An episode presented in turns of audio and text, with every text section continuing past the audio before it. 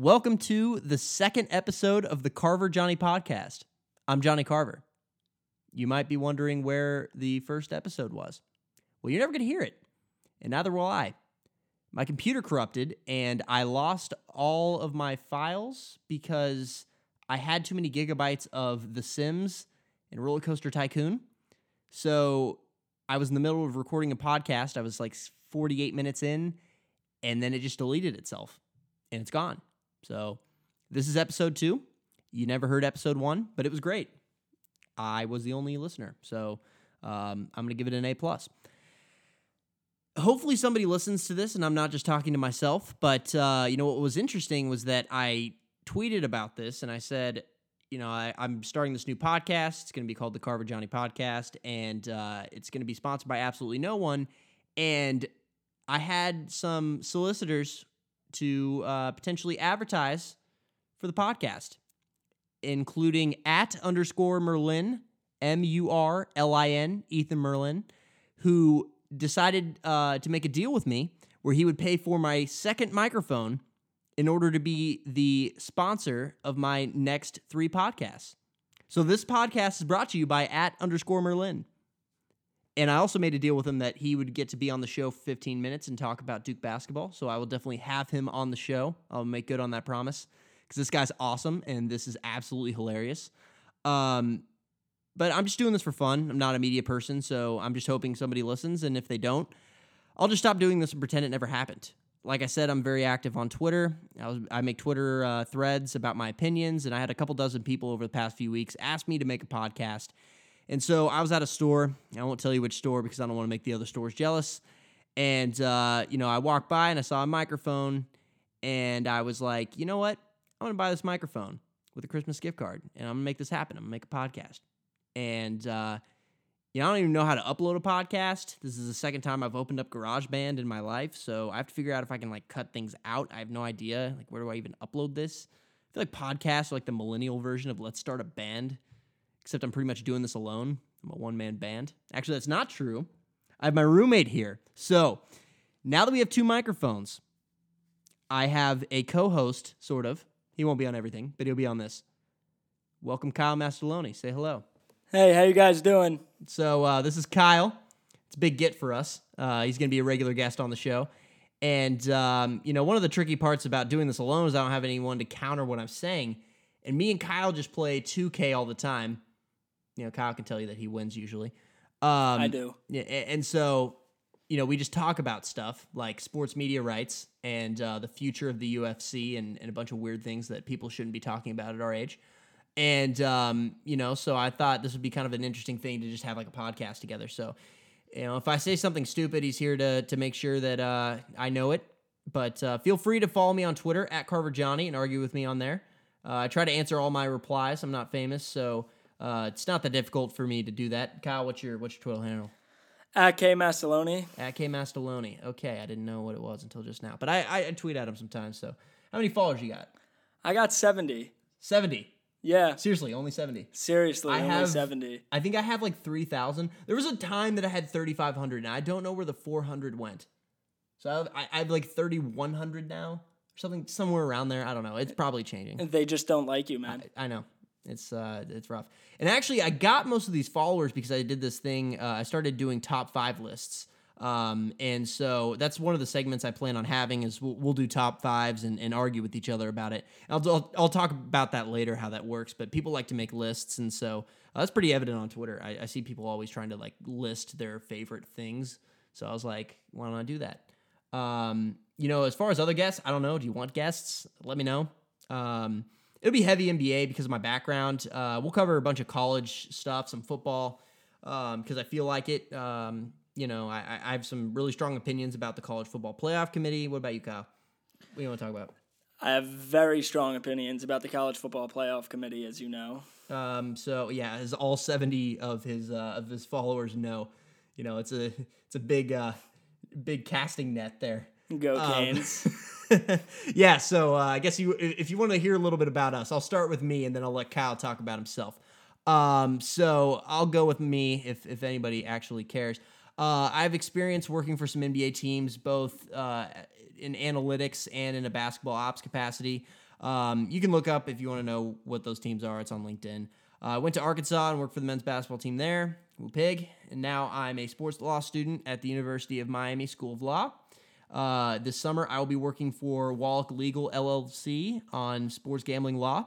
Uh, I'll be working for uh, Dan Wallach, who is one of the renowned sports gambling lawyers. Uh, he is at, at Wallach Legal. It's in all caps. It's like he's screaming his his handle, but it's it's in all caps. So you guys should definitely follow him. He has some great insight uh, about sports gambling law and uh, has taught me a lot. And last summer, I worked for a criminal firm in New Orleans on the defense team of someone involved in the college basketball federal bribery case. It's been in the news. Uh, I won't really talk about that stuff or anything really that I learned in my capacity of working for NBA teams because I take confidentiality very seriously. So I'm um, not going to be breaking any news on here on purpose. These are just my own opinions.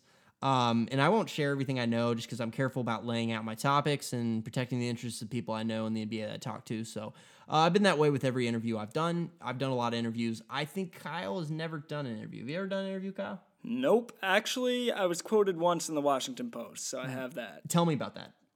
So they interviewed me about Chris Lykes, because the basketball player for the University of Miami, because I ran their student section last year. He's a five six at best point guard. He's that five six and DC. high heels. Yeah, exactly. And he's just been he's been killing it for the team. To be honest, he's our best player. Rough year. Yeah. They don't care about Canes basketball. We're not even going to the NIT. Can I finish my intro? Yeah. Okay.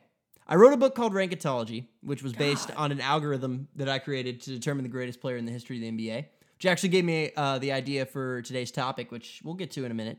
Um, I love numbers, so I'll incorporate analytics in because that's my background. Uh, Kyle won't because um, do you do math? A little bit. All right. Well, I took calculus in high school. Yeah, you were. I did, definitely didn't do that. Kyle went to a private school. I went to public school. We'll argue about that kind of stuff. I feel like that's interesting. Um, Shot clocks in basketball as well as a must. Yeah, yeah, that's that's a big thing. Yes. Um, I also worked at player development, so I helped train uh, prospects for the NBA draft as well as current NBA players in Vegas a couple summers ago. Love watching film, so hopefully that'll be evident. Kyle watches more sports than I do in general. He has a wider casting net, and we're gonna let him actually talk um, in a second here. But anything else about me? Uh, I really like dogs. I'm from Kansas. I don't think you care about any of this. All right, Kyle, tell me about yourself. Tell everyone about yourself. Oh God, I was not prepared for this. This is like when they ask you, "Tell me about yourself" in an inter- in an interview. This is an icebreaker. Um, so so I grew up in White Plains, New York. It's about 40 minutes outside of the city. I'm a sports administration major, senior at the University of Miami. Go Canes, as you heard earlier. Um, so I helped I helped run the football and basketball student sections at UM. So if you if you ever see something that you don't like there, it was probably from me. Um, what what does that even mean? What do you mean? Like, you see something you don't like. I I don't know, man. I was I was just trying to think of something to say there, but I okay. I went to the Virginia game last year, number one team in the country. You know how much I paid to be front row? No, I'll tell you, twelve dollars. Yeah, Continue. it's it's a problem but but also I'm starting to get get a little bit into the sports world as well. I'm interning for the Miami Marlins right now. Big rebuild going on. Love the rebrand. Hope you guys do too. And yeah, that's about it. Yeah, yeah. to be completely honest with you, Kyle is one of the smartest sports minds that I know, especially at my age. Um, and he's somebody that watches a tremendous amount of sports. I mean, there was like one time that him and I watched hours of curling like that's like I'm actually not joking. Like he knows stuff about rugby. He watches soccer. I don't watch any of that. Yeah, we we stayed up till about six a.m. to watch the USA curling gold medal match. That was pretty crazy. Um, yeah. So like Kyle's always watching like every big sporting event, and then forces me to do it. And I'm a law student, so I don't have that kind of time. Kyle somehow does. Um, he watches these like really long UFC cards of uh, you know these fights. They're like ten of them. Yeah, there's about 12 fights on a full card. Those things are too long. they they are, but that's why you have options. So the last the last 6 fights are the main card and then you have the early ones and I make him watch the early ones sometimes, force him through it. And the worst thing that he does is he watches wrestling and gets drunk about every Monday and I watch a little bit with him, but not a lot. Yeah. but uh, it's it's it's absolutely terrible. Um, but uh, you know, maybe we'll talk about that. But I don't Hey. think people care about that. Do they? Um, people do. It, it draws better ratings than regular season NBA. Do people listen to podcasts about wrestling? Yes, they're very popular. All right, let's do the podcast. All right, so we're gonna grade ourselves on our intros. Kylie, go first. I give myself about a C minus, D plus. I thought I was pretty bad on my intro. Why? Why do you think that? Well, number one, the laugh at the end. I sounded like a, I don't know, but, and then also Little schoolgirl. a little schoolgirl, yes. And then I was I was kind of caught off guard by the intro in general. I walked in from the gym and Johnny just said, "All right, we're gonna film this intro right now." So I wasn't really ready for it, so I went fully off the cuff, and I think I did kind of well for doing that. I'm gonna give myself like a B minus. I was rolling through well, went a little fast, cut off Kyle a bunch. I'm pretty arrogant that way, but uh, you know, it is my podcast. It's called Carver Johnny Podcast, so I guess I get to cut people off, right? Yeah, I guess. Yeah. All right, let's do the podcast. Now we're gonna do it like for real, but we do not have intro music, just so you know. So like, it's just gonna start. If anybody wants to sponsor us and pay for our rights for our intro music, that would be great. Yeah, we we really need that. That's like the next thing we need. All right, let's do this podcast for real. All right, test. Testing, test, testing, test. testing. Uh, Why am I louder than you? I don't know. All right, so this segment is called Headlines. This is where we're going to talk about the headlines for the week, Kyle and I, and uh, give us give our. All right, so this segment is going to be called Headlines. Uh, we're going to give the headlines for the week. We're just going to talk about some of the biggest stories of the week, and Kyle and I will give our opinions. Uh, Kyle, what we got first? So we're filming this on February 22nd. It was a crazy day in the NBA, and we're starting off with the Utah Oklahoma City game. And Paul George really had a day. Yeah, Paul George hits the game-winning shot, and the first thing I thought of was like that Gatorade commercial where he goes "ball game," you know. And it was funny, like it was that. Remember that Pacers series in the playoffs where he had that air ball at the end of the series, and then they immediately showed the commercial after it. Yeah, that was quite convenient timing. Yeah, I know that that that was hilarious. Well, I mean, it's just funny to see like the progression that he's had since then. You know, I'm just really impressed. Um, especially this season, he's one of those hipster underground MVP candidates. I mean, certainly he's all NBA first team, and I think you can make a strong argument that it's his team now and and not Russell Westbrook's. And uh, you know, we really harped on him for making the decision to come back to Oklahoma City, but it looks like he might have made the right decision. Yeah. All right, the other thing we are going to talk about was the Raptors Spurs game, also known as the DeMar DeRozan revenge game. He gets stripped by Ka- uh, Kawhi Leonard at the end of the game, and Kawhi Leonard steals the ball, gets a layup, it's go ahead bucket.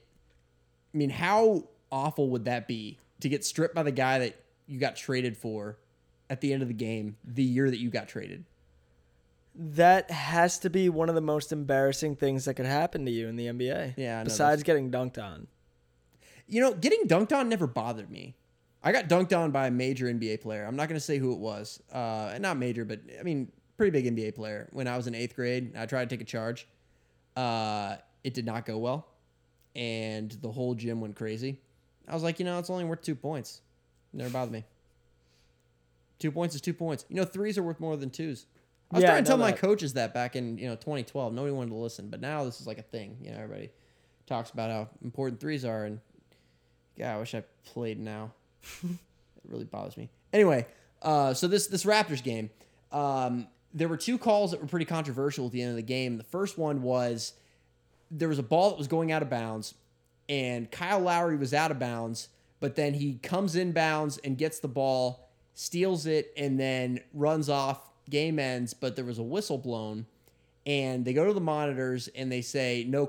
Um, Kyle Lowry was not out of bounds. This was this was really confusing to me though because there's a rule at least offensively where if you're out of bounds and you come back in bounds, you cannot be the next person to touch the ball, which makes sense. They do the same thing for receivers in football, right? Like if you're out of bounds, you can't just like run, you know, into the stands and then all of a sudden come right back creeping into the, you know, the offense and you know, be a part of it again. But for some reason, I guess it doesn't matter for the defense. Like they can be out of bounds and then be the next person to touch the ball. I don't know. It was a really confusing play to me. Yeah, I, I guess so. We, I guess it doesn't apply on defense. I'll is, I'll be interested to see the two minute report on that one. Um, and then the other one was so Kawhi Leonard uh, obviously stepped over the uh, half court line, which would have been an over and back call after a timeout on that play where they gave the Raptors the ball. Um, might have been a ball don't lie situation. I'm not really sure. Um, I don't know. It was really confusing. It, they I don't know why that wasn't a reviewable play.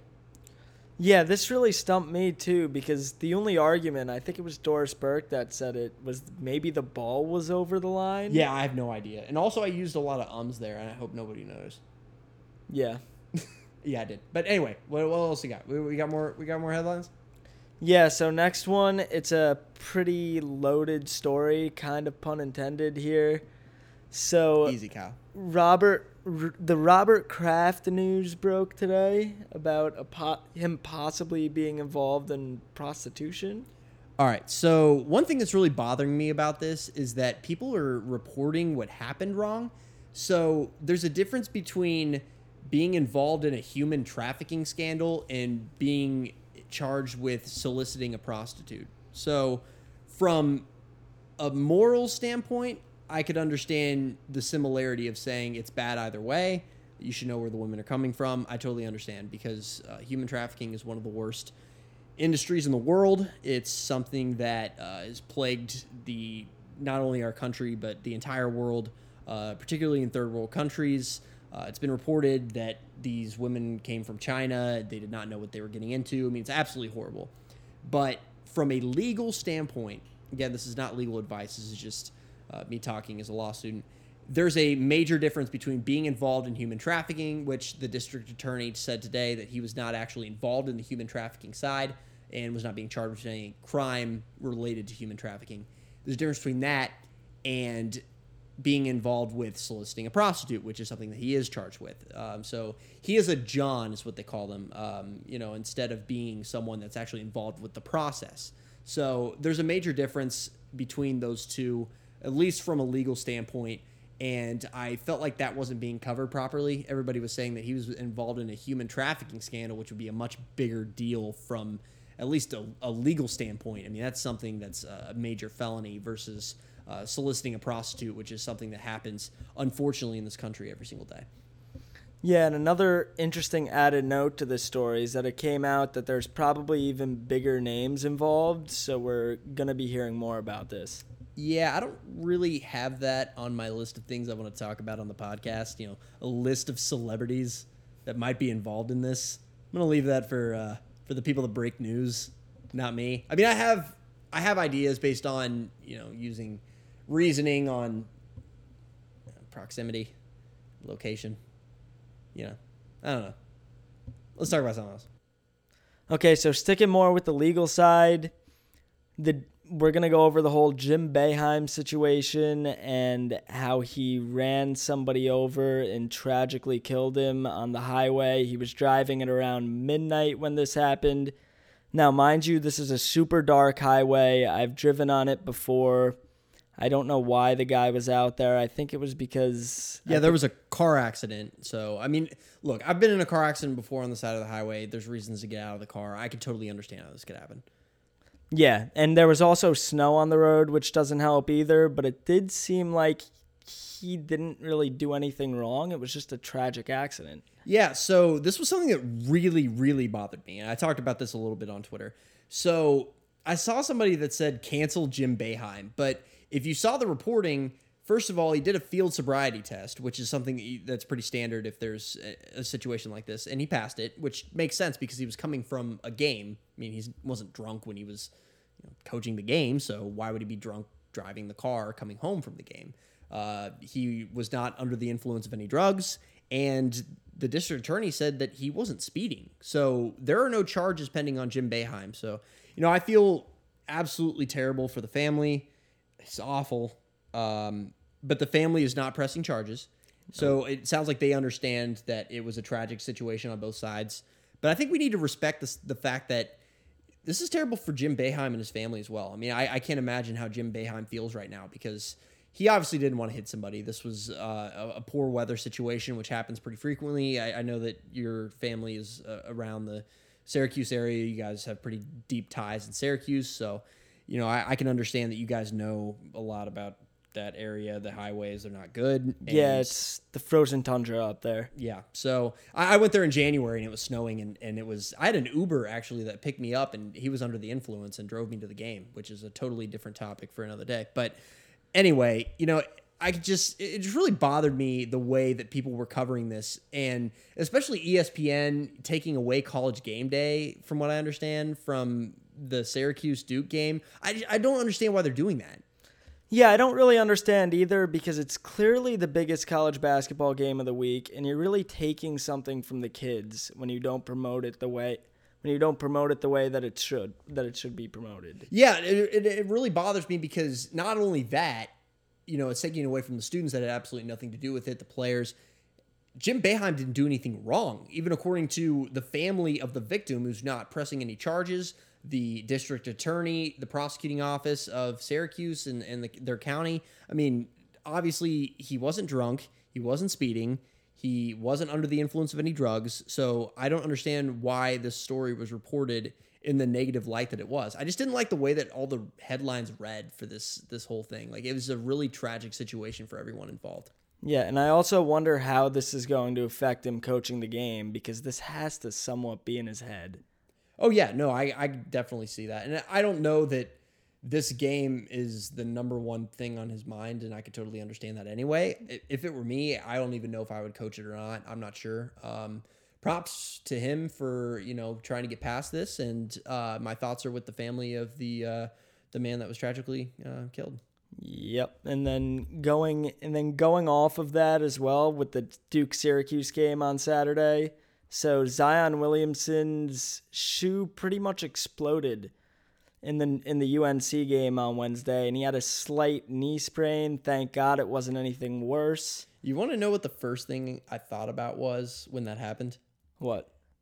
Nike stock is going to go down a lot the next day. That's what I, that was like the first thing I thought was like Nike stock is going to decrease tomorrow. And it's really ridiculous that I think that way, first of all, because that's just a weird way to think. But second of all, I think it just shows like how important Zion Williamson is. Like he has so much power that he affected Nike stock, and he did. If uh, Darren Rovell had a tweet about this, and and somebody made a joke, they're like, "I can't wait for Darren Rovell to talk about Nike stock tomorrow," and he, he was right. He has such an impact on college basketball, the way that it's covered, Nike, uh, because of the the Duke sponsorship with Nike and the fact that he's wearing Nike uh, Nike shoes, and, and and that's what you know shoe was obliterated on the court. I've never seen anything like that in my life. Um, it just shows how much power he has and how much popularity he has among the league, and you know it's just sad that like he can affect the stock of the company that sponsors the program, yet he doesn't make any money. How much were tickets selling for the for the game? So it was about twenty five hundred for the worst tickets in the house, and then about ten thousand for courtside seats. Yeah, that's ridiculous. And they're there to see who? Zion. Yeah, they're there to see Zion. Barack Obama was there to see Zion. Yeah, Barack Obama was there to see Zion Williamson. Like that's ridiculous. And he doesn't get any money for that. Yeah, it's absurd. It's absolutely absurd. And I, I don't know. I just it really bothers me that I'm seeing these people try to tell Zion Williamson indirectly or directly what to do. Like they're saying, you know, you're a basketball player, you're supposed to play basketball. It's just different than that. I mean, there's tens of millions of dollars on the line. You don't know what his family's financial situation is. I mean, some of these kids that I've been around or seen, a lot of them grew up in, you know, one bedroom homes with very little amount of food. And even if the player's being paid under the table, it's not like his family has that kind of money. I mean, you're not just responsible for yourself, you're responsible for your entire family as well. Now, I don't know Zion's situation personally. I don't know what kind of financial situation his family's in. But if you have a chance to make tens of millions of dollars, you have to be able to, or you, you should protect that investment at all costs. Because any of us would do that. Agreed. Yeah. So like here's the scenario. So let's say you're at a job and you have one, you're not making a whole lot of money. In Zion's case, he's making absolutely nothing. Me know. So somebody comes to you and says, next fall, I will give you a job that will be worth tens of millions of dollars. It's a revocable offer, but it's out there. Do you take the offer or do you just continue to do your job until next fall and, and then and then take the new job? What do you do? You take the offer. Yeah, you take the offer and you stop working your job, right? So in Zion's case, like there's absolutely nothing else for him to gain. He is going to be the number one pick. If somebody doesn't pick him number one, doesn't make any sense. I was talking to a scout this summer and we were arguing pretty heavily for like an hour about Zion Williamson. And he had two complaints. He said, one, I think he has too much weight. And two, I don't think he's very skilled. And I was like, first of all, his weight doesn't matter when he can run the floor like a gazelle, except if the gazelle was a buffalo. it's like he's JJ Watt, but he can dunk, he can rebound, he can run the floor. Like he literally is the same like body percent his, his his height, his weight is pretty much the same as JJ Watt, but he's a basketball player and he can play multiple positions. So I, I just didn't understand the whole idea of you know his his body weight being an issue. I'm more worried about his body fat percentage and whether or not he can run up and down the floor. The other thing, you know, about him not being skilled, I was like, listen, he can be so creative while he dunks, and I know that he's more than just a dunker, and that's what I was trying to make the point of. I was like, well, he can pass really well. Uh, he's an incredible rebounder, but you know, when he jumps in the air, he is just so creative with the ball and I think that takes a lot of hand eye coordination. And you see the hand eye coordination play out in his passing. You see it play out uh, defensively. He's really good at deflecting passes. And jumping is a part of rebounding. So, you know, they're like, oh, he's just a guy who can jump high. Yeah, that'll help him rebound. Yeah. And he's 280 pounds. Like, that's going to, you don't think that's going to help him hold everybody off in a box out? Like, of course it is. 100%. Yeah, exactly. So that was my argument with the, with the scout. And, he called me back last week and he admitted that he was completely wrong. Zion Williamson is an absolute freak, obvious number one pick. Felt really good about that. I've been wrong about guys plenty, and he's been right, you know. But it was just interesting to see. He wasn't the only scout that was saying this this summer, but um, at this point, he has proven that he is the obvious number one pick. I consider this the Zion lottery. It's just like LeBron James in 2003. It's like uh, I'm trying to think of anybody else. Can you remember a number one pick that was like very obvious? Hmm. You wouldn't know John Wall. I would. John Wall was. It seemed like it was pretty obvious. Blake Griffin. It's pretty obvious one. Yeah. Yeah. Honestly, Greg Oden. Like everybody would have picked Greg Oden number one in 2008. Like that would be another one over Kevin Durant. I think pretty much everybody would. Now, in hindsight, everybody knows it's wrong. But if you look back, Greg Oden was ridiculous. Yeah, he was a beast. Yeah, he was an absolute beast. So I, I totally understand, you know, body size. It was different back in 2008. Bigs actually mattered. Being a true five was something that mattered. So anyway, um, kind of going off on a tangent, but you know, I'll talk more about my thoughts on how ridiculous Zion Williamson is on this. Uh, Williamson is on this podcast, but for now, it's just amazing to see the amount of reach he's had in the media and even with the stock market. I know it's nuts. All right, what we got? What else? So so next All Star Weekend was still technically this week, and speaking of great dunkers, Diallo dunked over Shaq. Yeah, so he did Vince Carter's best dunk, but he did it over Shaq. like yeah. that is so ridiculous. It was, and then he hung there and did the whole like uh, game blouses thing from the from the Dave Chappelle show. You know, it was just hanging there you know, showing the the uh, Superman thing. It was so perfect. That was iconic. That was one of the best dunk contest dunks I've ever seen. Agreed. Yeah, that would be a top five dunk contest dunk that at least that I've seen live. So I, I the first dunk contest that I saw. I'm 23 years old. The first dunk contest that I can remember was 2000, which I have a really good memory, so I can remember that. But I can't remember what I ate yesterday. I don't know how it works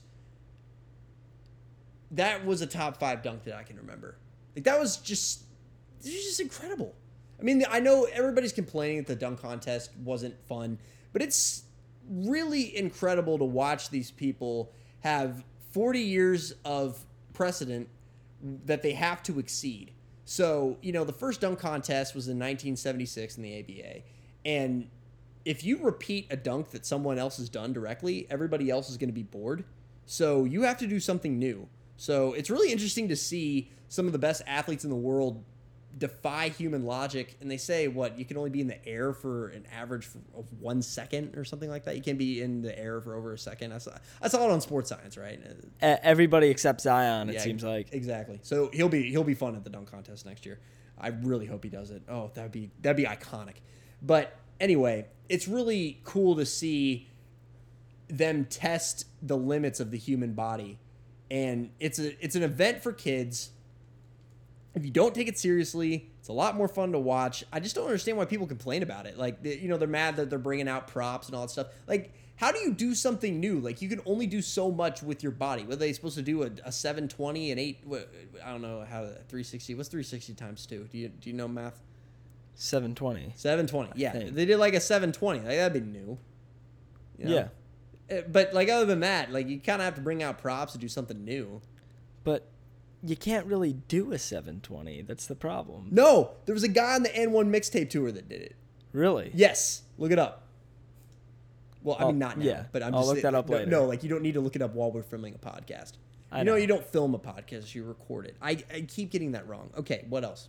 So next, so LeBron's in playoff mode now. It didn't really seem like it the other day. Yeah, so there was one play where a guy was shooting a three, and he had position in the post. So he obviously wanted the ball, should have gotten the ball. Shot goes up, and he just gives up on the play. Just like body language, throws the throws his hands up, completely passive aggressive, and just walks away. That is not playoff mode. I mean, maybe maybe it has been for him in sometimes in the past, but you need to show more effort than that in that kind of moment. The body language wasn't right, and I know that people are like, "Oh, body language, you shouldn't be talking about it." like you know," but this is a young team. It's a young, impressionable team, and I just thought it was a bad look. Fully agreed. All right, what else we got? So next, Georgia, Mississippi State. You wanted to talk about this topic. There was something with a stuffed animal being Okay, I was court. watching this game live. This is ridiculous. I don't exactly. So I was eating fun nuggets, the uh, the the dinosaur chicken nuggets that we eat. Fun nuggets are great. Yeah, they are. They're great. We, we bought an air fryer. We eat these dinosaur chicken nuggets. But anyway, I was making those, so I, I was half paying attention. I was getting ready for the Arkansas game on SEC Network. So I saw the tail end of this.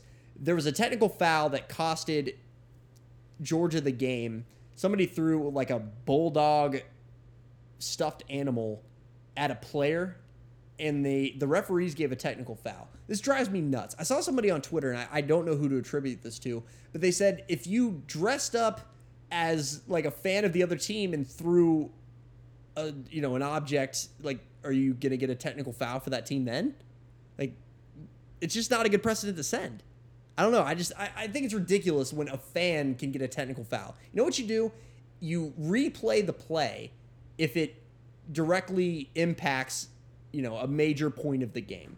But otherwise you just kick the fan out and that's it. I just don't understand how a fan can get a technical foul and it impacts the players that are on the court. They can't even do anything about this, and neither can the coaches. I mean, it was a it was a bulldog mascot stuffed animal. It was probably sold in the stadium. Like they're like even the people that work for you know Georgia athletics, they can't do anything about it. So I I don't know. I just this really bothered me.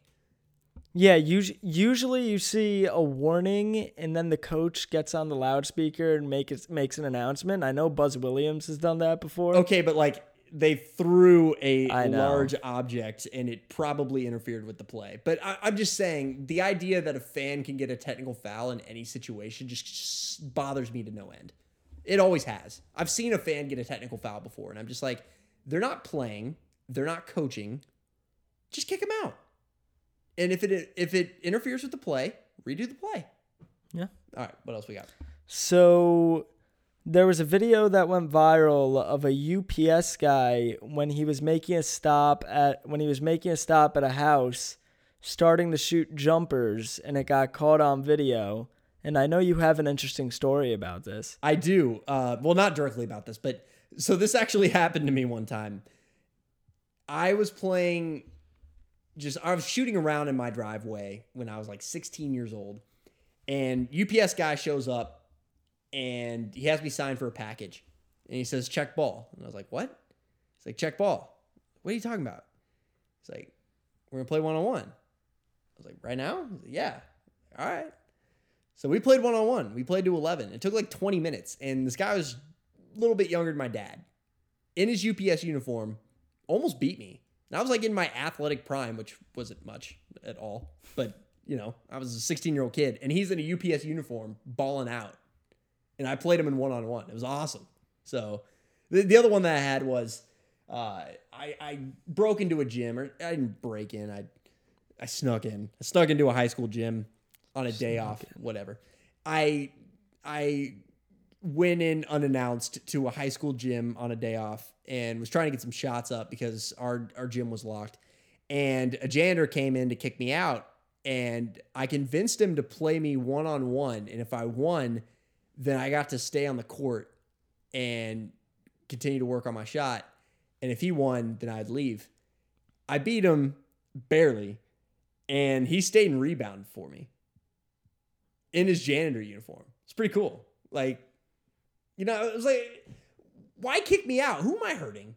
You know, I, I, break into a school. I'm not. I'm not going into classrooms. I mean, clearly I'm shooting on the rim. I mean, the guy was watching me for a while, complimented my jump shot, and then tried to kick me out. I'm like, I'll play you for it. yeah, I think more things should be settled with one-on-one basketball. Life would just be better that way. Yeah, like Bush Gore, 2000. They should have. They should have totally decided that on one-on-one. Screw recounts. Yeah, exactly. You know, the War of 1812. like, you know, send the generals. You know what I'm saying? Yeah. Yeah, one on one. It's an easy I don't way. think basketball existed back then, though, in 1812, but. Uh, I, you know, I, it's a better idea in my head.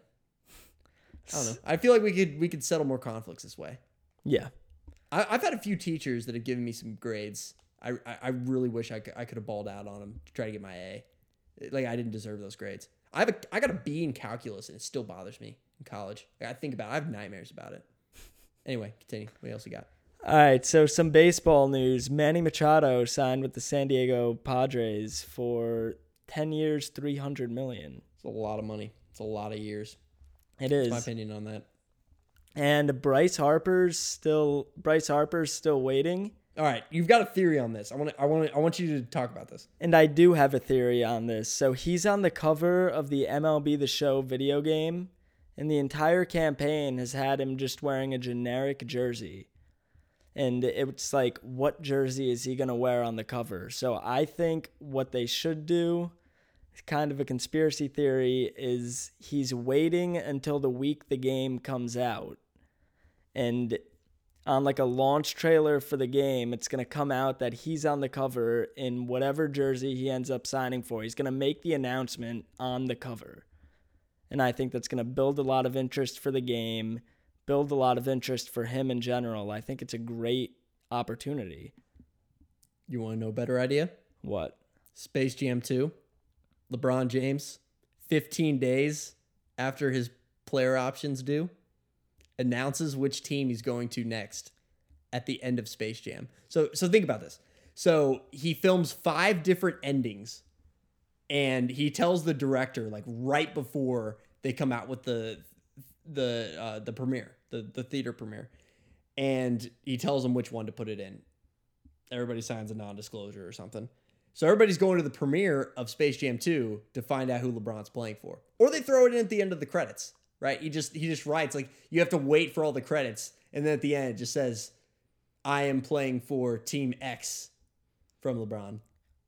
Imagine the box office numbers that opening weekend would have. Yeah, it'd be ridiculous. It, and then people would want to see like how he did it too, especially if it were like a scene or something from the movie. Yeah. Everything he does is calculated. I'm telling you, there's something to this. And this might be that might be the year that his son comes in the league, right? Depending yeah. Well, on... the, the NBA, uh, th- there was a report this week that the NBA and the NBA PA haven't come to an agreement about the one and done rule, which would affect LeBron's son Bronny, um, because he would be at that exact age where the one and done rule would be eliminated. I think you and I both agree that the one and done rule should be eliminated. It's absolutely ridiculous that's another topic for another day. I'm sure I'll go on a rant about it at some point, but you know, the, I think the the point that you're trying to make is that he could go to a new team to play with the son, which I've always thought he's going to yes. do. Um, you know, he could he could very well just like build up that he's gonna leave and then just say like at the end of the movie, I'm just staying in LA. And everybody would still go. That would be the most anticlimactic ending to the movie ever. Yeah, but it's still bring people to the box office. I mean, LeBron's about his money. I don't blame him. Definitely. I mean, the first movie for Michael Jordan was about him coming out of retirement. You know, he made a little statement about that. Yeah, I know. Maybe LeBron James like announces his retirement at the end of this movie. I mean, that's his thing. Don't know. That could be possible. No, too. it's not. I don't know. It's not. I, actually, I'm gonna take that back because I I do strongly believe that he's gonna play with his son. So that's my thought. I don't know. I, I think that there's there's something here. He doesn't do anything by accident. The fact that it's this movie is coming out 15 days after his player option is not by accident. Just just keep that on your just keep that on your schedule. Make sure everybody gets their their day off, you know, from work. Make it a national holiday. Space Jam 2 theoretical uh, release was it July 21st? I think it's July 15th, right? No, I think it's 21st. We'll look it up after. Yeah. All right. Anyway, what else we got? So this is one I kind of snuck in there at the end, got by Johnny a bit. Uh, George St. Pierre, one of the best MMA fighters of all time. Who? GSP, you might know him by his initials a little yeah. better. Okay. Yeah, because his initials will tell me exactly who he is. Who is he? So, so he was the welterweight champion for a long time. He reigned forever. Tiny guy. 170 pounds, not tiny. Okay. So so why he was one of the greatest of all time is because he did it clean as opposed to the other people who were considered in the greatest of all time race, Jon Jones, Anderson Silva, they both ended up testing positives for PEDs once USADA came into play. And GSP always kind of fought for fought for a cleaner sport. He he took a long time off from the sport to keep fighting for a cleaner sport. And then when he came back the ultimate boss move he came back moved up a division won that championship and then retired after winning that championship Okay. So how is this a boss move? He moved up another division. What does that mean? well so he dominated this division forever so it's a boss move because he pretty much just came back after three and a half years away skipped all the contenders at a division that he never fought at A division meaning what? His weight, A weight class, yes. which was how many pounds? it was 15 pounds heavier. Okay. There's not much of a difference between what was he, 170 and 185? Yeah. Like, I just never understood that. Where you're, you know, have you ever been in a bar fight before and you're just like, oh man, that guy's 15 pounds heavier than me. I can't take him. No. Well, it's it's a bit different in an actual competitive fight How? Because especially in MMA where there's wrestling involved, you could easily take control if you have more weight on you by just pushing a guy up against the cage, by taking him by taking him down and sitting on him. Okay, if I had two guys sit on me with a blindfold and one of them was 15 pounds heavier, I couldn't tell you which one was which. That's a weird thing to. That, that that's a very weird thing to think about. Yeah, I know, but anyway, okay. Like if you're in a boxing ring, right? Like if you're 15 pounds heavier than me, am I gonna be like, oh, his hands are much heavier? I can't, I can't take his punches. I, like, I just- actually I actually agree with you a lot on the boxing side. I think it's a little different in MMA. I don't know. I don't notice the difference. Uh, 10 pounds is water weight. Like, have you ever had a colonoscopy? No, I haven't. I've had at least 12. You know, and I've had some, okay, I've had some health issues. I I don't know if people know that. But anyway, you lose like 10 pounds doing that. Like, have you ever weighed yourself in the morning and then weigh yourself at night? Like, there's like a seven pound fluctuation. That's half of the weight right there. So, so if I fought you in the morning, right, and you hadn't gone to bed yet, maybe that's how it works. I don't know. Like, What? this made a lot more sense in my head.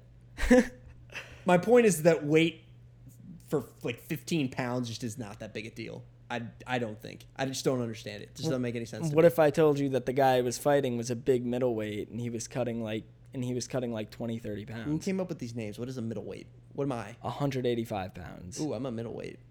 Yeah. Sweet. You know, I was 220. Is it a, two months ago? W- What was that? What would I have been? That's a heavyweight. so I went from a heavyweight to a middleweight. So I cut weight, right? Yeah. Yeah, well, I didn't do anything. We just ate five guys a couple hours ago. I I seriously still don't know how that happened. I, I have no idea how I lost this weight. It's nuts. Yeah, no, 35 pounds. I didn't even really do anything. I, I, I go to physical therapy for my back, and I'm on the elliptical twice a week. That's it. All right, so is that it for headlines? I think that's it for headlines. This has been headlines. Now it's time for top five. It's uh, it's a segment where we give our top five lists. We have a different category. I do these on Twitter all the time at Carver Johnny. Uh, I'll do hashtag top five, and I'll ask a top five question, and I ask for people's lists. And I read everybody's uh, responses on that. I, I find them really interesting, uh, especially if they're personal. But today, our top five question is: What are the top five greatest sports moments of your lifetime? So, how'd you define this? Like, what did you what did you consider to be great? So most of what I consider to be great, great games, great final plays, mostly clutch moments are in there. I did mostly like things that were either surprising or shocking or iconic. It had to be one of the three. Yeah. It just also just something that gets me out of my seat that I remember where I was when it happened. Yep. Every every moment that I mention, and I have a lot of honorable mentions for this, like a ton. I think I could tell you exactly where I was for all of these. Man, I love sports. Yeah, I could I could do that for my list as well. All right, so I want you you to start. You go first. Right? You go you want to go first? Yeah, I'll go first. All right. All right, so my number five was the Ray Allen gate game tying three in the 2013 NBA Finals. Okay, so this is one of my honorable mentions. Talk about it. So yeah, I mean it was just crazy. There was a few seconds left in the game.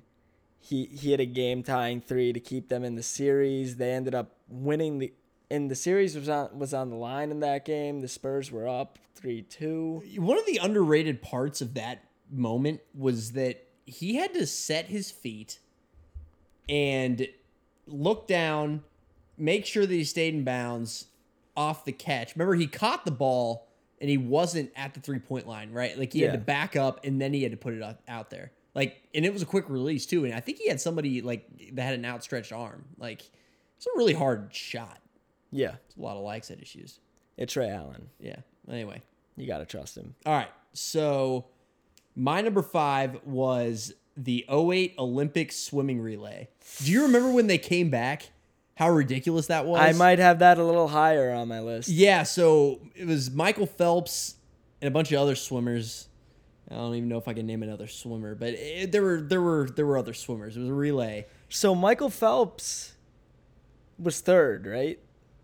I don't even remember where he was. I just remember that he wasn't the last guy. No, he wasn't. There was some random guy that went last. Yeah, and, and made a it- crazy comeback. It was the year that he was winning a bunch of gold medals and going for some sort of record, right? yeah, he won twelve golds. Yeah, and he needed he needed that to break a record, if I remember correctly. Yep. Yeah, and he started going nuts. That was awesome. Like that was one of the greatest I, comebacks. I remember exactly where I was when that happened. yep, I do too. All right, so number four. My number four was the Auburn, Alabama kick six. How is that not higher? Because I have some crazy things that are higher. I'm not gonna tell. All right, I'm not gonna tell you So- where it's at for me. so- it's higher for me. I so I remember where I was here because I we were me and my dad were actually in London watching this game on a computer. And we were just like holy shit. Yeah, I watched it and uh, I got so excited. I ran out into like the main part of my basement. My family was hanging out there. Problem was I was naked. Wow. Yeah, I totally forgot. It's uh, like that's how How how do you was. forget you were naked? Were you just that excited? dude? They returned a a field goal all the way back a hundred and what was it, 109 yards. I know. You forget about things. It's crazy. All right, so my number four was the Villanova game winner. You see, Like that whole that whole sequence. So that that includes the the Marcus Paige banking shot. I actually had that on my list. It was between that and Ray Allen for my number five. oh, that's better than Ray Allen. It was a buzzer beating three from about 40 feet. The best part about that was Jay Wright when he just mouthed bang and then just didn't react. Like, that was so cool. The thing is about that one is I could really see the argument for both because both both to me were like equal. It was really splitting hairs. I just think that the Ray Allen shot was more iconic. That's what it came down to.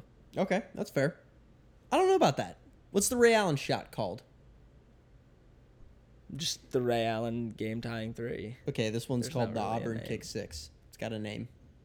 It's got a name, it's important. We're not talking about the kick six anymore.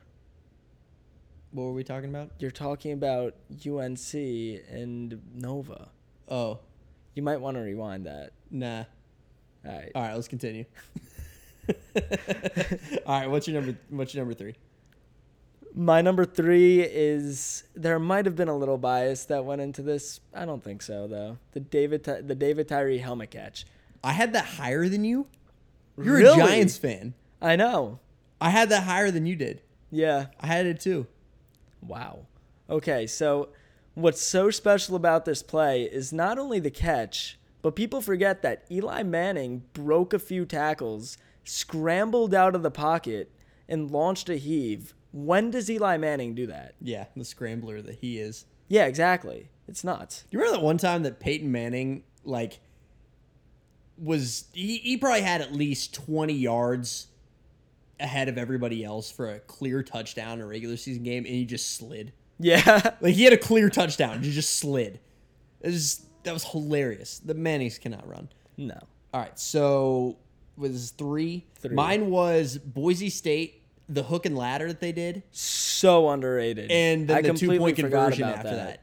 Oh yeah, I'll never forget that. I know exactly where I was. That was three, and I, I, looking back, I might actually put that too, but I just, I, I don't know. It was maybe because it was college football. I didn't want to have like a, like like too many that were that high. And then and then the guy proposed after the game. Oh I yeah, no, that it was too. perfect. Yes, that was exactly. amazing. All right, so two. So my number two, we're getting super patriotic with my top two. So my number two was the Landon Donovan World Cup goal against Algeria. Yeah, I don't watch a lot of soccer. I just remember that I woke up, didn't even know the game was on, turned the TV on, and within seven seconds of having the TV on, Landon scored the goal. So I had no idea the implications of it, but I just saw people going crazy. Yeah, so so pretty much the implications of it were our spot in the next round was on the line. Okay. We needed to score, and we were in stoppage time. So so it was the ninety second, ninety second or ninety third minute, and we scored. We went through to the next round. Ended up losing to Ghana in the next round. But have you seen the video? Have you seen the video on YouTube? Yeah, yeah, of I've it. everybody's reaction to that. yeah, yeah, I've seen it. That was that was one of the first real moments where just the entire country came together for soccer. Making me feel really bad about my number two. My number two is David Tyree. Wow. Yeah. That I mean that catch was unbelievable. I'll never forget where I was. I was I was splitting hairs between two and three there. All right. So, wait. So, we just did. We just did two. Okay, so one's next. Now now we're on one. All right. and so what's your one? and I said I said at number five I had it a bit higher. The swimming relay was my number one. Really? Yeah. That is the that is the greatest moment in in your lifetime in sports. Yes. Wow. That's Because because when you think about Incredible. it, Olympic record on the line, a freaking nobody makes one of the biggest comebacks you've ever seen in your life against the fastest swimmer on the other team. It was ridiculous. I put Auburn kick six. And the reason I did was because it was so unexpected. You went from Alabama has a chance to win this game or it's going into overtime and you think that there's like no other possible scenario to Auburn returning the ball all the way back. And then it was a home game, so they just stormed the field immediately. Ended Alabama's chances at a national championship. It was just so strange and I, I just so unexpected. I think I think my thing about it, why I didn't put it higher, was because it wasn't a championship game. Fair enough. But I I see where you're coming from on how unexpected it was. That that swimming relay though, man. especially especially because like I I was kind of a really bad swimmer at the time. People, wait, you can't swim?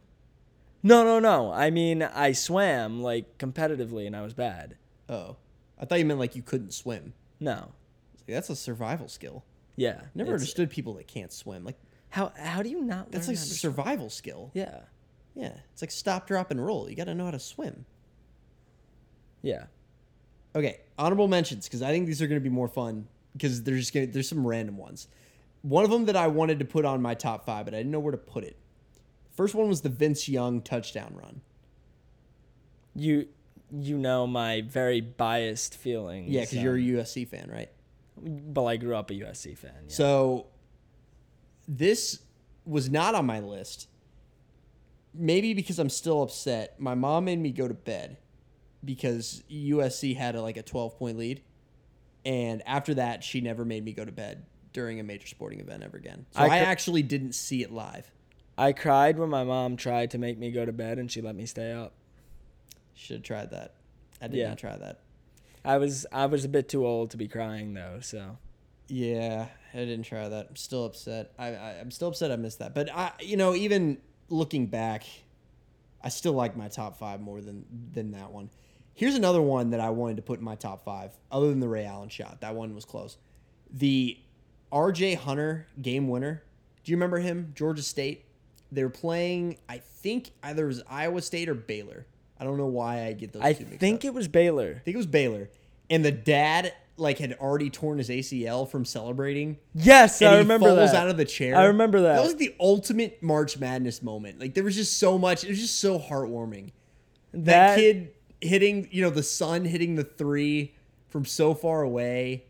Dad falling out of the chair. Like that was the most one shining moment moment ever.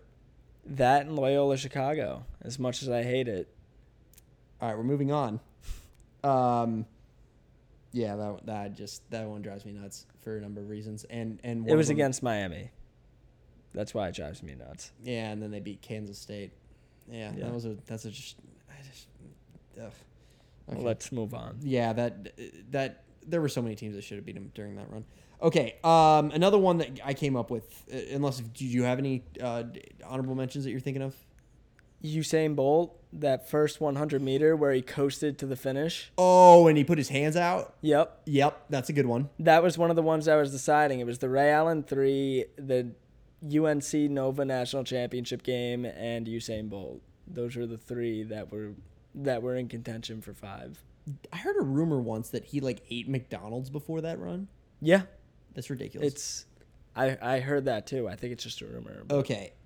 Uh, another one I had the Vikings game-winning touchdown over the Saints last year. Crazy.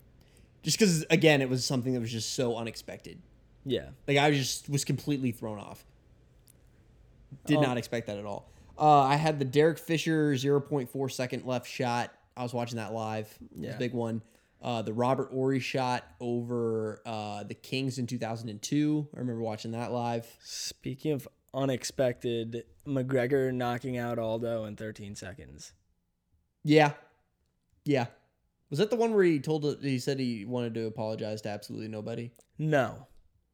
That was, that was also iconic. that was Eddie Alvarez. Ah. yes. Okay. Uh okay, so LeBron's block in game 7. Okay, so if he would have completed that and one dunk over everybody, that would have been my number 1. It would have pro- it would have been in my top 5. It would have been my number 1 easily if he would have converted that dunk. He was he got so high up there. It was ridiculous. yeah. Yeah, but but he didn't convert the dunk. So the the chase down block is is an honorable mention, but it's a good honorable mention. Um, that Tiger Woods chip that like trickled in. oh yeah, where he throws up the fist pump. Yeah. Yeah, that was pretty good. That was iconic. Yep. How about the Big Papi homer in 04? Red Sox. Yeah. Oh yeah, you're a Yankees fan. That's right. I'm really sorry about that. But that, Wait, that one is I'm a Marlins fan. Yes, you are.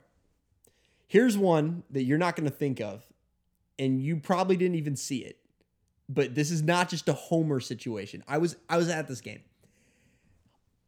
Fourth down and I think 20 yards at least. Arkansas is playing Ole Miss in a Oh football my game. God. No, th- listen to this. Hunter Henry throws a lateral behind his head, 25 yards. Running back Alex, Alex Collins picks it up and runs it all the way for a first down. All right, In that's, overtime. that's pretty crazy. It was ridiculous. Then Arkansas scores like two plays later, goes for two, doesn't get it, penalty. So they get another shot, and then they score and they win. if we're going for uh, if we're going for homers now, how about Miami just steamrolling Notre Dame? That game was so fun. That was not a moment. That was just a.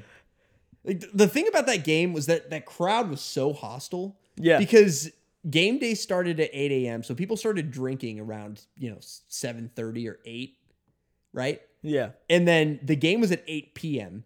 I have never seen a more ratchet pregame in my entire life. Oh, it was it was a blast. I saw things that can't be unseen in that parking lot. And then at the game, like I was afraid for Notre Dame fans. Like I thought there were going to be like real fights. I, I just, it was the crowd was so angry and they were screaming. It was so loud. Oh, it was so fun. Never been in a louder stadium in my life. One of the most chilling moments I've ever had where I wanted to like run through a wall was when they came out of the tunnel with the smoke and they played Welcome to My House Party by Meek Mill. I was in the tunnel spraying the smoke. and yeah, you were. And and and they were like dancing and it was like the most Miami moment you could possibly have. And then the and then the pick six to end the first half. I don't even remember like any individual Uh. part of that game other than just a giant steamrolling and a bunch of screaming. Yeah, that's pretty much what it was. All right. So other ones I have on this list, the the Pats interception on the goal line. You know, Yeah.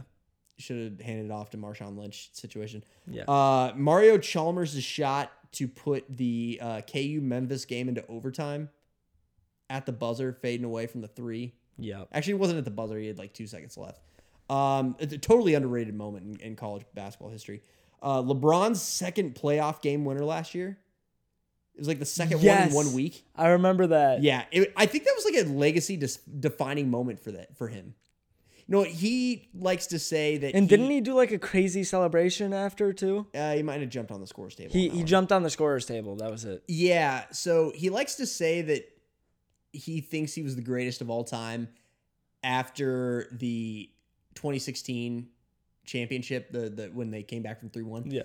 I think that there's a case to be made for that, but like I thought that was the moment where you couldn't say anything about his clutchness anymore. Yeah. And you couldn't before anyway. Like it, it was but but like even from a narrative standpoint, it was over. Like it was just I thought that was a, a legacy defining moment for LeBron. That was a really cool moment. Um how about the Mahomes no look pass? Iconic. Iconic. Yeah. was ridiculous. Dude, he wasn't looking at the receiver. How cool was that? Do you know I own two Patrick Mahomes jerseys? I know you do. Home and away. I also have a Patrick Mahomes jersey. It's long sleeved. If if you were wondering, Johnny fanboys over Mahomes. I love Patrick Mahomes. I just I really love that guy. I'm I'm a big Chiefs fan, but boy, he's fantastic. All right. Uh, any other ones? I got I've got some more. I, I just feel like I've I've been listing them off. What what do you got any more on your honorable mention? Um, I didn't really. I didn't have more written down. I just had those two as like my six and seven, and then McGregor KOing Aldo was also in there. There's definitely some more that I gotta think of. Okay, what about that crazy UFC fight you and I saw with the with the guy that was doing the crazy jujitsu? Yair Rodriguez. Yes, that was ridiculous. And then there was like a knockout with with less than a second left, and both of them fell. All right. So this guy got a knockout. He was losing he was losing the fight. He was losing 3-1 in in rounds and in the 5th round with 1 second left. Man raises his elbow, does an up elbow, knocks the guy out.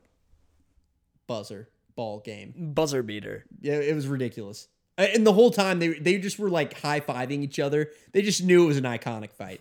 And and in that one, I don't know, was he Japanese? Yeah, Korean zombie. Korean zombie. Okay. Yeah. He was like doing these like karate kicks where he would just like do these spin kicks in the air and like kick him in the face. The other dude was taking it. It's crazy. It That- absolutely insane. Like, that was one of the greatest moments of sports I can ever remember. I just was on the edge of my seat the entire time. And it was just some random fight that you and I were watching. Yeah, and I have to say it, DeSean Jackson Yep. against. And the you were there, weren't you? No, I wasn't there that day. I was lucky. Oh, yeah, that was a good one. There's one that a lot of people in Kansas City will remember. Dante Hall had a game winning touchdown return. And I wouldn't have said this had I not seen the replay the other day of how amazing it was. He backpedaled back to the five yard line from the 15 on a punt return as time expired and ran it all the way back for a touchdown to beat the Broncos and eventually won them the, the division. Wow. So it was it was very similar to the DeSean Jackson moment, but it was in 2003. Dante Hall, the human joystick, best backpedaler in NFL history. He's like he's an elite. He's a he's like a top five video mixtape guy, which is which definitely needs to be a top five that we do. Oh yeah. That sounds a little. uh, I feel like that's something that like is on like one of those Mount Rushmores. Yeah. Pardon my take. I, I'm not trying to steal off of that. Like that's not how I came up with top five. Um, but uh, And then one that we both haven't listed yet, the AI step over. I remember watching that live. Here's why that one's important. So Tyronn Lue is from Kansas City, and when I was five years old, I went to Tyronn Lue camp. I really did. There is a picture in my house of him holding me up to dunk, and I got to try on his championship ring. It was really cool, and it was right after the AI step over. Oh. So all these kids were just clowning him over it, Ooh. and it was he was he He was got holding clowned this. down by a bunch of little kids. And it was a free camp. He was holding a free camp for kids, and they're all just like, "You got stepped over by AI." Like that was the thing. That's These kids were brutal, and they were all under like they were like sixth grade and under. These kids are savages. Yeah, they were savages, and it was right after that. It was right after the 01 finals. Yeah, he was a really nice guy. He actually uh, he really helped me develop my jump shot when I was five years old. Yeah, he did. Really, really nice person. When I was 5 I Mm-hmm. developed my jump shot. I mean, look, no, I mean, my dad actually helped me develop it with a. Uh, we had a little tyke school, and my dad would make sure that I would hold my follow through. That's so awesome. And in my dad's office, he had a picture of the Michael Jordan last shot against the Jazz. The ball's in the net, right? And Michael Jordan still has his hand in the cookie jar.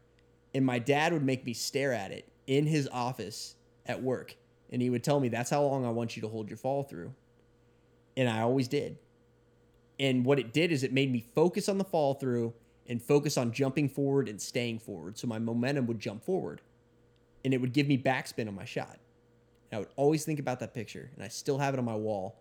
He, he eventually gave it to me when I graduated high school and it's still in my wall in, uh, in, in Kansas City. And that actually was how I developed my jump shot was my dad working with me on the little tyke school, looking at that, uh, looking at that picture, Tyronn Lue. And the other one was uh, Tracy McGrady had a uh, like an Adidas commercial where he was shooting a bunch, and I had it on a VHS tape. I just kept rewinding it, and then I would practice it in my room, like just just like his jump shot. And I tried to like mold my my jump shot after it. So that's how I learned how to shoot. Fun fact. Uh, any other any other shot or uh, moments I've got? Okay, uh, UMBC, sixteen beating a one. It's not really a moment though. The other one I had was Northern Iowa. They had a game winning. Ali Farokhmanesh. Not that, but thank you for reminding me how awesome that was. Um, Yeah, I was actually KU. Yeah, I think I was actually here in Miami, like on vacation. Uh, but that's not the one I was thinking of. It was the game-winning, buzzer-beating, like half-court banking shot to beat Texas, like three. Oh, years yeah. ago. like that was what I was thinking of. But uh, Ali Farouk Ali Farokhmanesh. to beat to beat KU, the eight beating the one. That KU team should have won the national championship. That was a tragedy. And I was wearing a Kansas shirt, and I was just in a bar of people because my mom went to KU, I- I and I was a KU fan at the time. And I mean, but it was so funny. It was just so funny. I, it, it was hilarious, and I was just in a bar full of people that were. I don't know how me and my dad just remembered Ali Farokhmanesh for all these years. Everybody does. Like we would whenever whenever the NCAA tournament's on, we just ask each other who's gonna be Ali Farokhmanesh. there's there's this video online of him interviewing KU fans, and they're just like expressing their anger over Ali Farokhmanesh, but they don't know that he's the one interviewing them. It is pretty funny. It's And- a good one. And then another one, once again, not really a quote unquote moment, but the Syracuse UConn six overtimes at Madison Square Garden. Yeah, it was a good game. I was watching that like a sleepover. That that was more of a game. What would have made it a moment was Eric Devendorf had a shot to win the game. That's a name.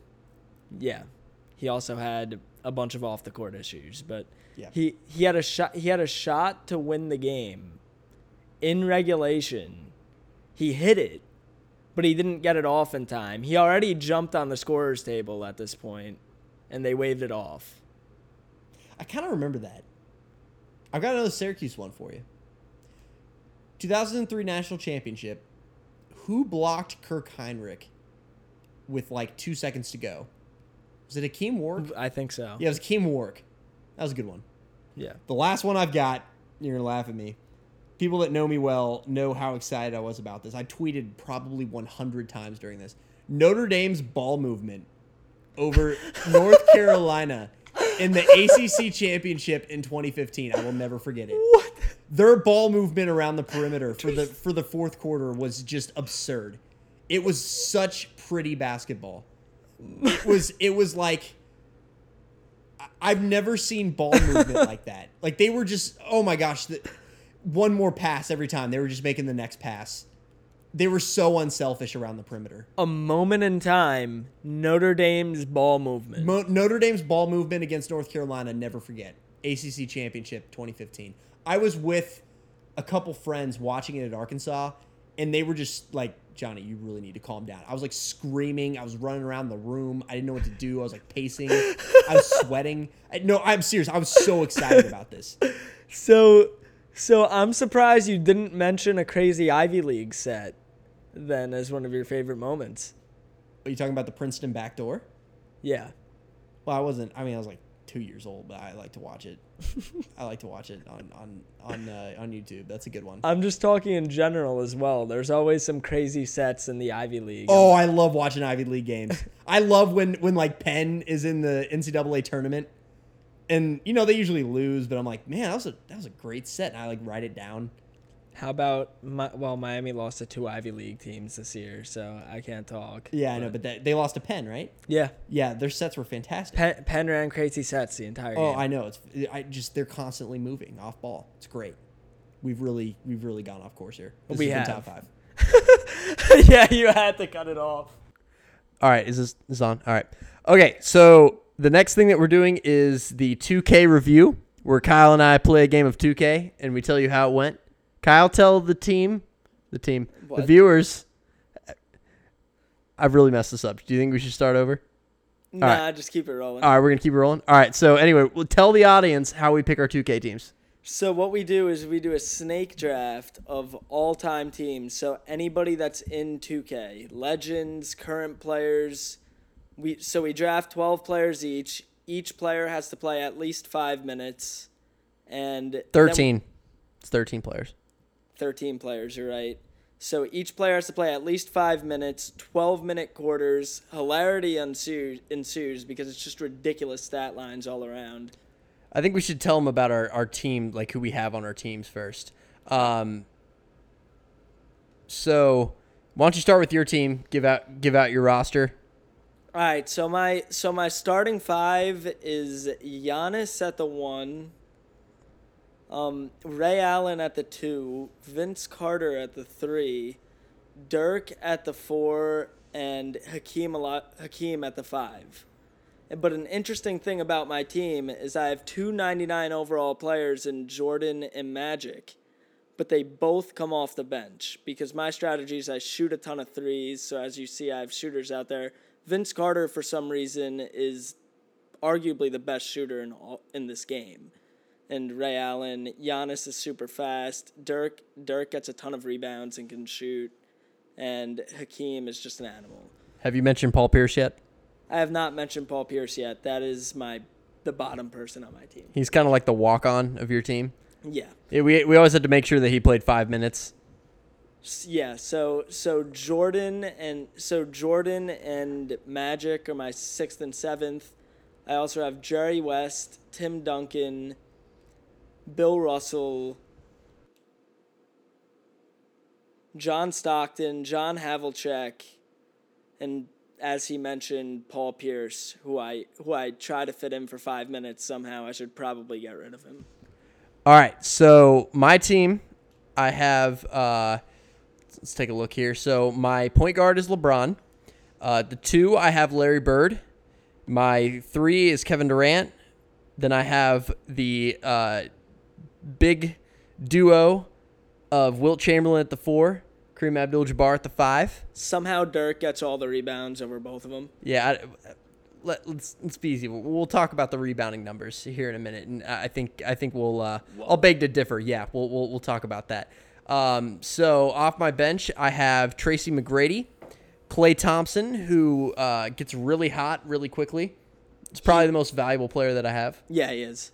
Um, we got Kyrie Irving, Steph Curry, and Shaquille O'Neal, Kobe Bryant, Anthony Davis, Carmelo Anthony. I I I uh, I'm unlike Kyle. He does the auto subs. I I turn on manual subs. I like to make substitutions myself, so I can play guys that are uh, having good nights. You know, they're playing well. Yeah, I have I have set rotations, but I also have my lineup optimization based on who's playing well up to around 75 or 80, so it so it makes subs off of who's playing well. And for those of you who don't know, uh, 2K is a video game. I wonder if like somebody that's listening to this does not know that 2K19 is a video game that we play on our PlayStation 4. you're you're a basketball guy. I think everybody should know that. I that feel like they basketball. do. Yeah, I feel like they do. All right, so let's talk about the team team stats for this game. So I won 228 to 216. Pretty proud of my scoring distribution. We'll get into that in a minute. But I shot 66% from the field, 57% from three point, made 25 threes. You made a lot more threes than me. Yeah, I mean I shot 71 of them, so you would expect it. Yeah, you had 39 for 71, 55% from three. Uh, shot an amazing 17 for 20 from free throw. I mean, I, I shot really well with like Shaq and Wilt Chamberlain at the free throw line. Pretty Yeah. uncommon for us. I was I was trying to hack a Shaq at the end of the game, and Shaq just made all of his free throws, which So my bench outscored you 109 to 93.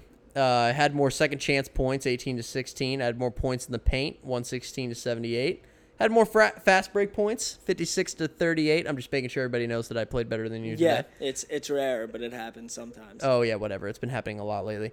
80 to 62. I had more assists. Uh, y- yeah. Uh, I, I think it really came down though to the turnover stat because ooh, I had 25 turnovers, which you had 40 points off of. I had 40 points off of turnovers. That's pretty good. Very, very proud of that. I did have 22 fouls though. Yeah, except I didn't shoot that well from the line. Yeah, you didn't. Uh, it's a rough. Uh, my biggest lead was 19. Your biggest lead was three. So let's go uh, quarter by quarter. Uh, first quarter, I was up 48 39. Second quarter, uh, 52 to 47. I, I won that quarter. Uh, so the first half, it was 100 to 86, which is pretty low for us. Yeah, I mean, I usually score at least. We both usually score at least 50 points a quarter, so it was kind of shocking because I sh- I was shooting 39% from three. I was trying to figure out where you made up those points. I guess it wasn't the third quarter. You won 58 57 in the third. It was Must the have been the fourth. fourth. Was it the fourth? Okay, yeah, 70. Well, no, 72 71 in the fourth. You won both quarters, but just by one. Yeah, I was shooting ridiculously well from three in both quarters. Yeah, okay. So I was just trying to figure out where all those those numbers came from. But we'll go to the individual stats, which is the more exciting part of this. If anybody's still listening to this, um, we'll start with 13. You, you go ahead. All right, so Vince Carter led the team with 63 points. He was a ridiculous 19 for 27 from three. I think people need to know that for some reason NBA 2K remembers Vince Carter as this sharpshooter. He is like the best three point shooter in the game, other than Klay and Steph, and Yeah. maybe Durant. It's it's ridiculous. So then so then Ray Allen coming up next was Ray Allen with 38.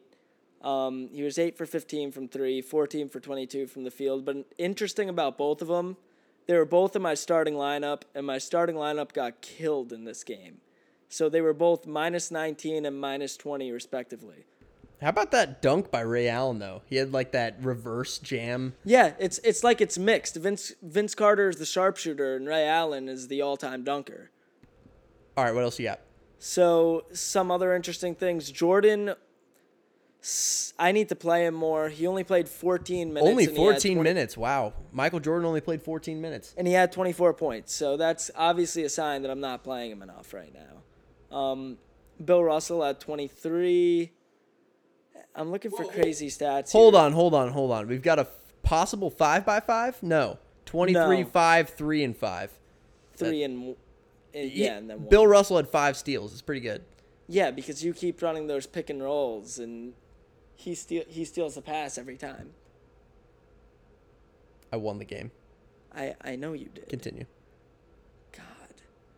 All right, so Dirk had a double double, 15 and 13, but also was minus 19. Um, Tim Duncan had a double double at 12 and 12 and 10. He was actually plus nine, which is a rarity for him. Jerry West, ele- 11 and 9, 3 for 7 from 3. And then just Paul Pierce got two points. Giannis. Hakeem Olajuwon playing 26 minutes, only going 4 9, 4 and 4. That's pretty uncommon for him. He usually has a really good game. Yeah, that was that was actually really uncommon. I usually do a lot more with him. I only sh- I only shot three times with him. Giannis played 21 minutes and had 13 assists, but only three points. Yeah, I've I used him more as a distributor today, and that was a big mistake. In all honesty, Kyle is way better than me at this game. I'm just pretending to be cocky about this. Like Kyle's way better than me. I'm very surprised that Giannis played as poorly as he did. If Giannis would have played better, he shot one for five from the field. Yeah. you would have won this game. Yeah, All right. So, any, anything else you want to talk about for your your stats? no, just that my starting lineup got torched. Okay. Uh, so my team, Larry Bird, 61 points. How many do you have in the first half? Uh, he had 41 in the first half, including 30 in the first quarter. Uh, finished with 61. It's a good game for him. Nine for 18 from three. Uh, you had Tracy McGrady had 22 points in 21 minutes. It's a good bench performance for him. Eight for 10 from the field, two for two for three. Uh, Wilt Chamberlain, 18 minutes, 20 points. I'm liking that. Four for five from free throw. That's pretty uncommon for him. He's a terrible free throw shooter. Klay Thompson in 14 minutes had 20 points. I, I think they all came in the fourth quarter. Yeah, all 20 did. points came in the fourth quarter. And I think like half of them came in the last minute and a half. He he does this. He doesn't play Klay Thompson for the whole first half, so he's fresh, and then he takes him off the bench and he's just sharpshooting for the entire second half. All right, so Kareem Abdul-Jabbar, 28 minutes, 14 points, 17 rebounds, Holy God! nine assists, two steals and a block. Six for 11 from the field, two for two free throws. I wish you could see me right now. My jaw is dropped. That that was a good. Yeah, you're telling me that you like to out rebound me, but 17 rebounds is pretty good. That's It's a, it's a good it's usually how it happens. Yeah, that is true. All right, so Kevin Durant, who when Kyle had Kevin Durant on his team, we had to like redraft because he was winning every single game. Now that I have Kevin Durant, I don't use him as much as he did. It's offensive because Se- because if I had him, he would be playing 30 minutes a game at least and scoring like 60 points. 17 minutes, 13 points, four assists, three rebounds, two blocks. You only shot you only shot 8 times with Kevin Durant. Yeah. How about Kyrie Irving? 11, po- uh, 11 minutes, 13 points, five for seven. You want to trade me Kevin Durant? No. Three for three from three point. The reason I have Kevin Durant, who was my first pick, by the way, is because I didn't want him to have him. Yeah, last time I had both Durant and Vince Carter and it was just lethal. Ooh, Steph Curry, 21 minutes, 12 points, 16 assists? 16 assists, five steals. Wow, that came out of nowhere. Yeah, that was almost a five by five. He didn't have a single rebound. Otherwise, uh, you know, pretty good. All right, LeBron, 27 minutes, but only had 11 points, 13 assists, seven steals. Seven steals. Wow. wow. Okay. Uh, moving on, we've got Shaq, 14 minutes, 11 points, 10 rebounds, four assists. It's a pretty good game for him. Kobe. Wait, look at look at free throws for Shaq. 3 for 4. Yeah. Yeah, that was pretty nice. And and all of those came in the last minute of the game. Kobe, seven minutes. That's it. Seven minutes, 11 points. I like it. And then Anthony Davis played 23 minutes. That's a lot of minutes for him. 10 points, 5 rebounds, 10 assists. It's a good game for him. 5 for 6 from the field. Then Carmelo Anthony, 11 minutes, 10 points. Everybody was in double figures. Your walk on played 11 minutes. Yeah, well, Kobe was kind of my walk on today. He only played 7. Yeah, the thing about Kobe is he's just like a discount Michael Jordan in this game. Like I had to have him because you had Jordan. But then you don't play Jordan a whole lot. So I, don't have to I have to start playing Jordan more again. The last few games he's been ridiculous. Kobe's been pretty efficient. I need to. I, I probably need to play him a little more. But Carmelo Anthony's been that sneaky guy that I play, you know, only like ten minutes or less. He usually gets double figures, so it's pretty good. A lot of guys that were over twenty points. I had see five guys over twenty. Then you know, Kareem with his 14, 17, and nine. Was, I think that was pretty much the difference there. Yeah, besides for Larry Bird, everybody else your distribution was awesome. Yeah, 61 points for for him. Yeah, these these numbers were absolutely ridiculous. Like so many records are broken. Every single game somebody breaks the record for 3 points. Tell them how many three-pointers uh, Vince Carter hit. 19. 19 three-pointers. 19. That's ridiculous. I didn't realize how many points he had. Yeah. He had he was playing just as well as Larry Bird on offense. Yeah, a lot of this doesn't make sense. Like if this were actually like time traveling basketball, this does not make a lot of sense. And we should note that all these players are their best versions of themselves in their prime. Yeah. So, yeah, should be should be noted. If you guys have any recommendations on our our minute distribution or who we should be picking up in free agency, if you guys play 2K or if you don't, let us know at Carver Johnny and what's your Twitter? At K Massaloni. We're gonna get you more followers. You only got seventy. Yeah, hey, oh, one more thing that. you wanted to talk about because we don't have any structure. Um, Manny Diaz. Mi- uh, There's a, there's a whole Miami situation that Kyle wanted to talk about here. Yeah, so so our coaching staff just turned into savages. So what happened was FSU was ha- FSU was having a coaching summit up in Orlando. Florida State University is FSU. Not everybody knows that, Kyle. They're they're known as FSU nationwide. They are. Yeah. Okay, continue. So they were having a Nike coaching seminar up in Orlando for high school coaches. So Willie Taggart, Willie Taggart had his section, and then they went into break-off sections. And when they went into break-off sections, Miami's staff came in wearing all Adidas gear and with a ton of free beer and took a room and took a room on their own and gave all the high school coaches free beer, gave started throwing out Adidas gear and and they loved it. They all went there instead of the Florida State coaching sessions.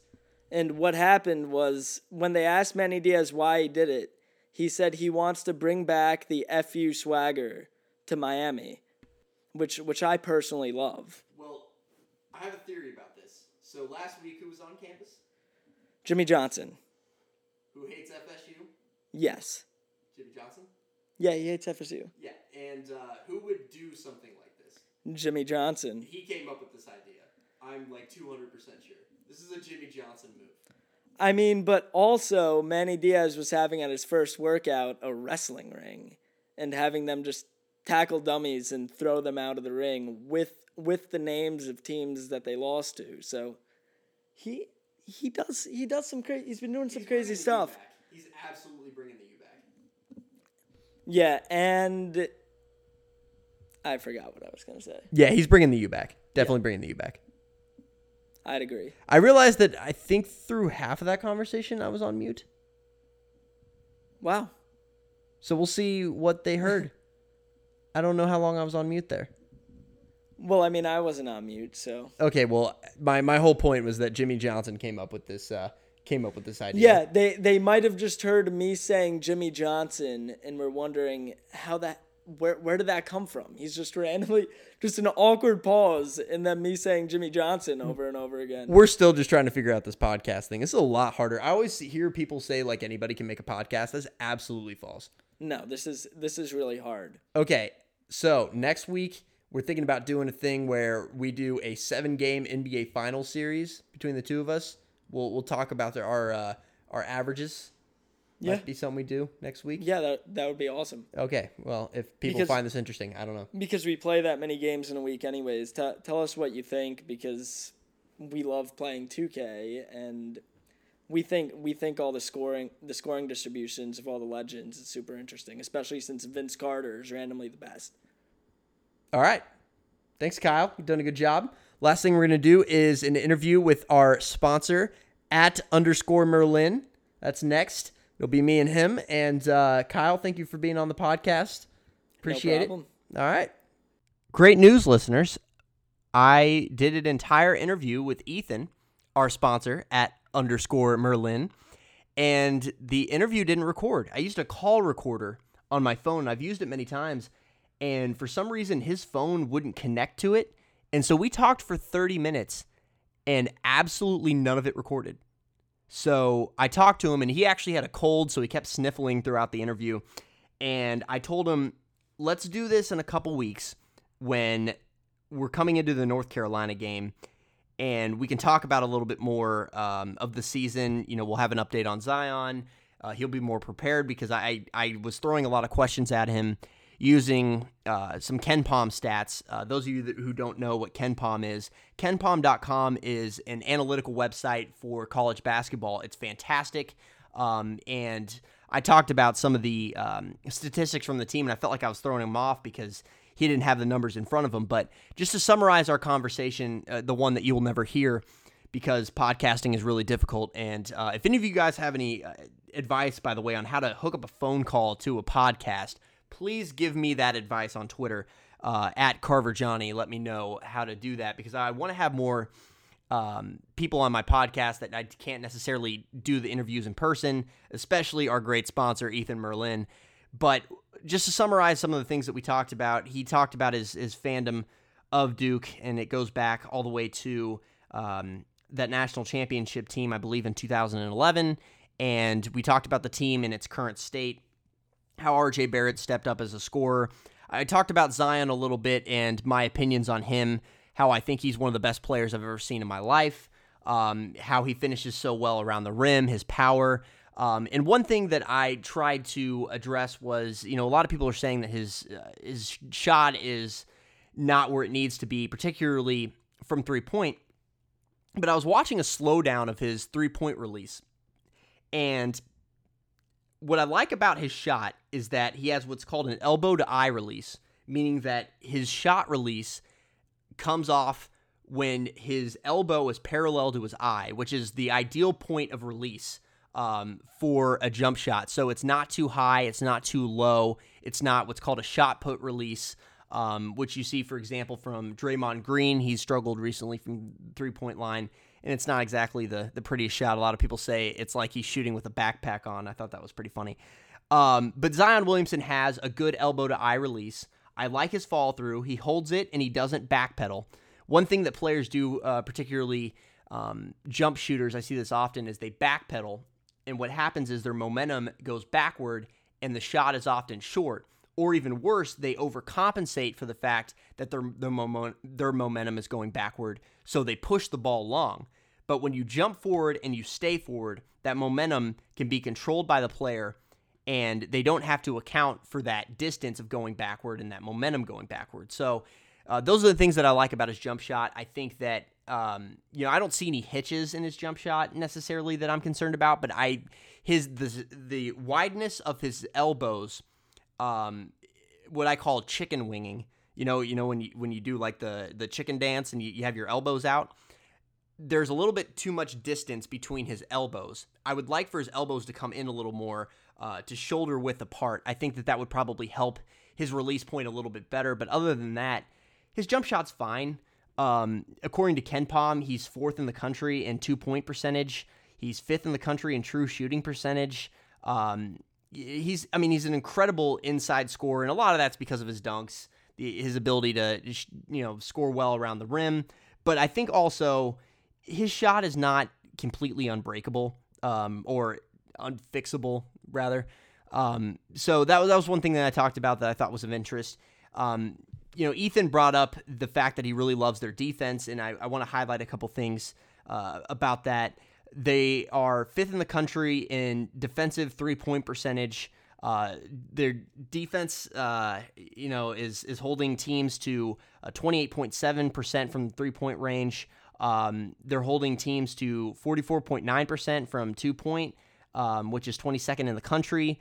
They are third in block percentage, which makes sense with Zion, and they're first in the country in steal percentage defensively. So they're com- they're not committing a lot of turnovers offensively.